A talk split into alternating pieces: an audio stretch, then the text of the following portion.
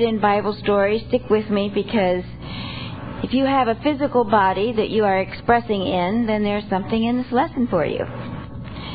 Metaphysical lesson. Many of you know the story of Jacob, but just briefly, Jacob was born the twin of Esau. And supposedly he came out of the womb of their mother, um, Rachel, uh, Rebecca, uh, holding on to the heel of his brother, trying to be the firstborn because the firstborn inherited the greatest portion of the uh, family inheritance. And so that's how he got his name. The name Jacob means one who strives. Isaac, the father of these twins, preferred Esau, the manly man. He was the one that liked to be with the animals and out in the forest and so on, the outdoor type. Whereas the mother, Rebecca, she had more of a protective feeling toward Jacob. He was the the gentler yet shrewder of the two.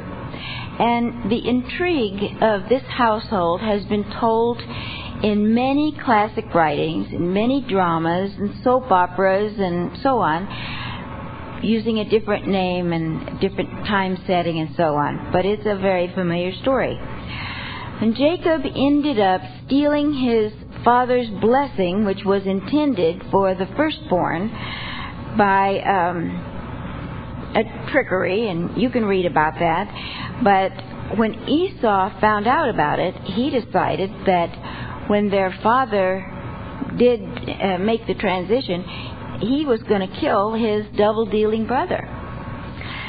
And he made the mistake, shall we say, of telling the mother about it, and so because she wanted to protect Jacob, she decided she better send him off to her brother, Laban, his uncle, for a new start in life.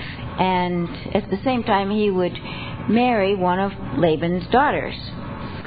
And when Jacob arrived there, he ended up falling for one of the other sisters, and um, not the one that that his uncle had in mind for him to marry. Anyway, you know the saying, "What goes around comes around." Well, that's what happened to Jacob, because his uncle Laban turned out to be even more of a double dealer than he was, and so um, he got Jacob to work seven years for the hand of Rachel, this this uh, daughter that, that he loved so much. Well, after seven years, Jacob finally ready to marry this woman that he loved, and what the sneaky uncle did was he substituted Rachel's older sister on the wedding night, unbeknownst to Jacob. And Jacob loved Rachel so much that he forgave his uncle, we guess, because he agreed to work another seven years to be able to get to marry the one he really wanted to marry. Make a long story short, Jacob finally outwitted his uncle and he became a very wealthy man himself. But he had a hunger in his heart to return home and to deal with the unfinished business with his twin, Esau. And so he started his way home to face Esau, who was, as it turns out, on his way to meet Jacob, and he had 400 men with him. And of course, Jacob had no clue what mood Esau would be in because the last he knew, he was trying to kill him. So today's scripture tunes in to the part of the story where Jacob was camped by a brook, ready to the next day go and meet up with his twin. And while he was camped there that night, he had a very fitful night. And today's scripture describes that. We all know it isn't unusual for people to wrestle with regret over past misdeeds, right? Marcus Cato, the great Roman statesman 2,000 years ago, said, I can pardon everybody's mistakes but my own. I think we can relate to that too. Ben Franklin said he had such a good life, he would live it over again if he could have the rights of an author and uh, correct the second edition. Maybe we could feel that way as well.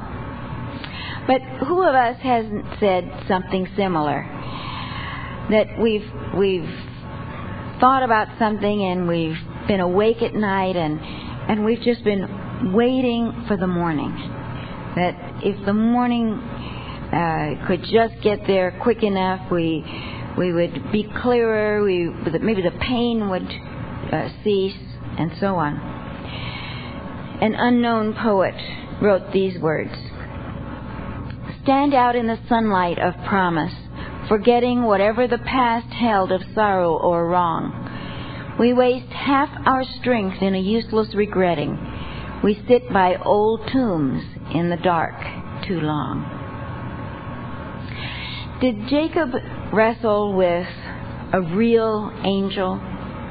Did he wrestle with a person? Or did he wrestle with regret of the past? Or was it anxiety over the future? Who knows? And in fact, for our purposes today, it isn't even important whether or not this was an actual event. What is important is what this can bring to us as a lesson in our lives. So, what is the lesson here for us today? Or, as I like to say, how does this help me pay the rent? Or help me in a practical way in my day to day life? Some people see this story um, as a story of someone who's wrestling with God and, in the end, surrendering to God to their higher self, to, to the spiritual life.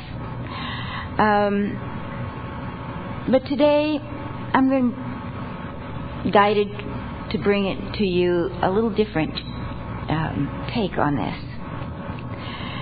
Charles Fillmore, co-founder of Unity, speaks of Jacob as representing the mental and Esau representing the physical of us. In other words, these are parts of us. And in the book Mysteries of Genesis, which we happen to have in our bookstore, Charles Fillmore says that Jacob represents the soul that has become rich on an advanced plane of consciousness. And that there's a time that comes when the body or the physical must be given some of the riches of the soul. So we have a little slide here. Jacob represents the mental. Esau, the twin, represents the physical aspect of our expression. And the angel represents a spiritual idea or a spiritual message that comes to us. Now, often we speak of blessing, don't we? We bless our offerings. We bless people represented by the flags. Um, uh, we bless other countries, um, and and so on. But what does blessing mean? The word bless means to invoke good upon, to invoke prosperity upon someone or something. So when we use that word blessed, think about it in that way. We are invoking good or invoking prosperity upon whatever it is we're blessing. In the scripture, if you recall, we're told that in the wrestling, Jacob's thigh was out of joint. And again, going to um, the writings of Charles Fillmore, co founder of Unity, he says, and, and, and listen carefully because um, it, it may sound a little complicated, but it really applies to each of us. He says that the life in the subconscious, and we all have that, right? has several planes of action. The mind controls the body through the nerves. There's a great nerve leader, the sciatic nerve, running down the leg through the hollow of the thigh. And the will acts directly through this nerve. And when the individual, represented by Jacob, exercises his I am power to make unity between these two parts, between the natural man, as it were, and the spiritual man, there's a letting go of the human will. Here, the thigh is out of joint. And a great light of understanding breaks in upon the struggling soul as it discovers there is a divine natural body. And it clings to that inner life and strength until it brings to the surface the blessing of perpetual physical vigor. Jacob said, I will not let you go unless you bless me. The blessing carried with it a new name, Israel. Israel is one who is a prince and has power as regards both God and man, the spiritual and the material. Unquote. So, the, the, the thigh being out of joint is symbolic of letting go of our human will concerning all of this. Mr. Fillmore was far ahead of his time with this concept because in more recent years we have information and we have uh, uh, uh, expressions of this and how this works. Who of us has not heard of deep muscle work? Who of us has not heard of deep tissue work? Rolfing, energy work, right? Not, that's not unfamiliar to us. But Charles Fillmore was far ahead of his time in understanding what all this represents that stored in the tissue, stored in the muscle, is the memory. And it is being brought up to be dealt with. So, what does this mean? The story is representative of what takes place in our consciousness, yours and mine, when Jacob, who is a part of us, represents a part of us, and the brother Esau, who represents a part of us, and an estrangement that has taken place here between, let's say, the spiritual of us and the physical of us. Although there's really not a difference, but in our minds, we think that, don't we? It's like we make the physical of us the twin that should be shut off, ignored, stolen from, and so on. And so there's an estrangement there our unfoldment comes to the point, though, our spiritual unfoldment comes to the point where this estrangement has to end. And there has to be a unity of um, all aspects of our being taking place. And it's not a one time thing, it's a continual kind of thing that takes place. In the story, Jacob wrestles with this, and he experienced a breakthrough when he said, I will not let this go until I get a blessing from it. Now, what can this mean to you today, to me today? I see it as a very important lesson for me at this point in my unfoldment and, and at other points that come up to my attention. First of all, who are you and what are you? Who am I and what am I? Are we physical beings having the occasional spiritual experience? Or are we spiritual beings having a human experience, in, uh, having the experience in a physical vehicle in this dimension? We affirmed earlier in, in the um, service I'm a spiritual being living in a spiritual universe governed by spiritual law. And this is true. This is the truth. But the other part of that truth is we have a physical vehicle. We are physical beings. We have a vehicle made up of the elements of this dimension. And one of the, these twins does not negate the other. Are you with me? I know it's kind of deep going, but it's so easy for us to say, well, I'm just about spiritual things. And we're going to just shut off the physical of us. And there was a point in my life when I had this experience. And the, the intelligence within my own body came through and said, You think that you can make spiritual progress without me? Try it and see how far you get. Try it and see how far you get by ignoring your physical body. It doesn't work, folks. You try it and you have the effects of it. So if we, in both parts of us, eh, both are equally important. And we are a unity of purpose. And if we accepted, if we truly accepted the promise from our God self that there is a blessing for us being in this physical experience. We would not struggle with being here. And if we didn't struggle with being here, we wouldn't have the effects of that struggle. In fact, we would see our whole physical experience in a different light. You wanted to be in this physical experience. You wanted to be here in the three dimensional experience. You stood in line for it. You said, That's where I will make progress. And I'm going to take the opportunity. And so did I. You know, in our immaturity, we've all probably said to our parents or to someone, Well, I didn't ask to be born. Oh, yes, we did.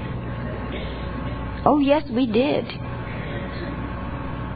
And so it's time for us to remember it and give the physical its due. In the story of Jacob, he went on to meet up with his brother, whom he had cheated and whom he had neglected through the years. And this too is very symbolic for us. Again, I want to share Charles Fillmore, Charles Fillmore's writings from Mysteries of Genesis. He said, An awareness of having disregarded divine law makes man afraid without being able to recall the cause of the fear. People who let the ambitious intellect, or Jacob, override the demands and rights of the body, Esau, eventually find themselves afraid and anxious to make restitution to the body.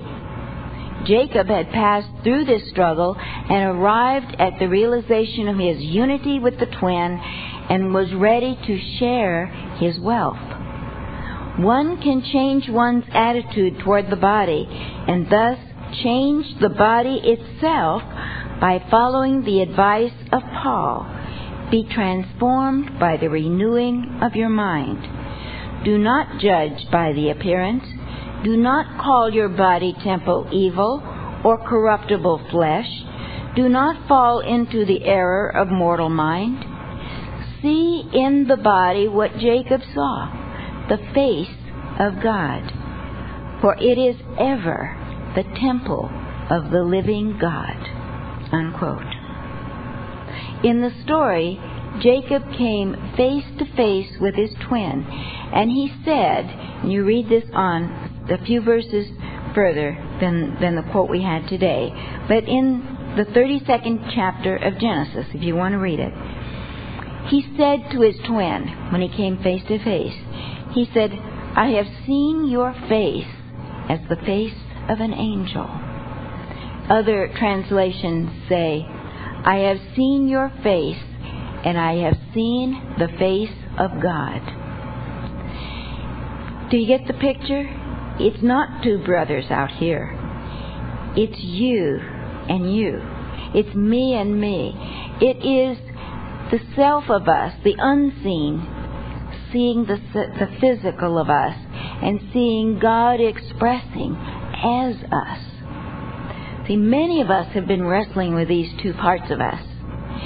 We may have been resisting something about the physical expression, something the way about the way we look or the way we're built or or some experience that we've had, whatever.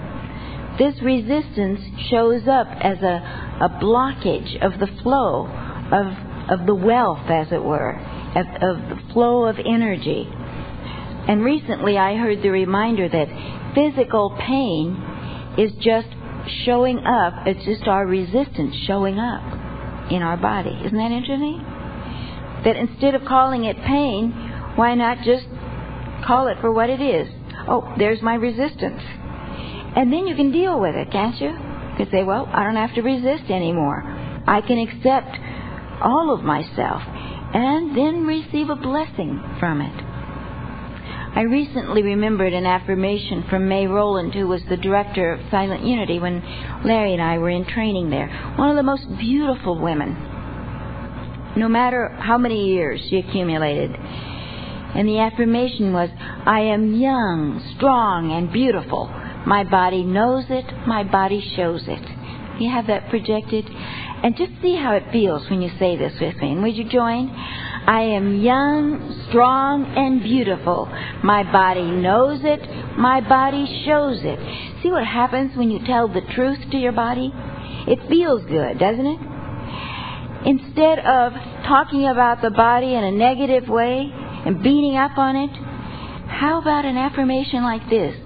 This is joining your twins together. That's getting this unity of spirit together at work. And I've been using this, and it feels so good to remember it. And then when we stand in front of the mirror, instead of saying those other mean, awful kind of things that we can say to ourselves, how about this one? God, you sure look good in me. Say that with me and see how good that feels. Together? God, you sure look good in me. Because it's the truth. Embrace your twin. Embrace all of you. You, what you see is the temple of the living God, which you are. God expressing as you. There's no place where God is not. Don't leave the body temple out of the equation. You see God looking back at you, and you look in the mirror. Praise, give thanks. Join the twins together and we'll be the better for it. God bless.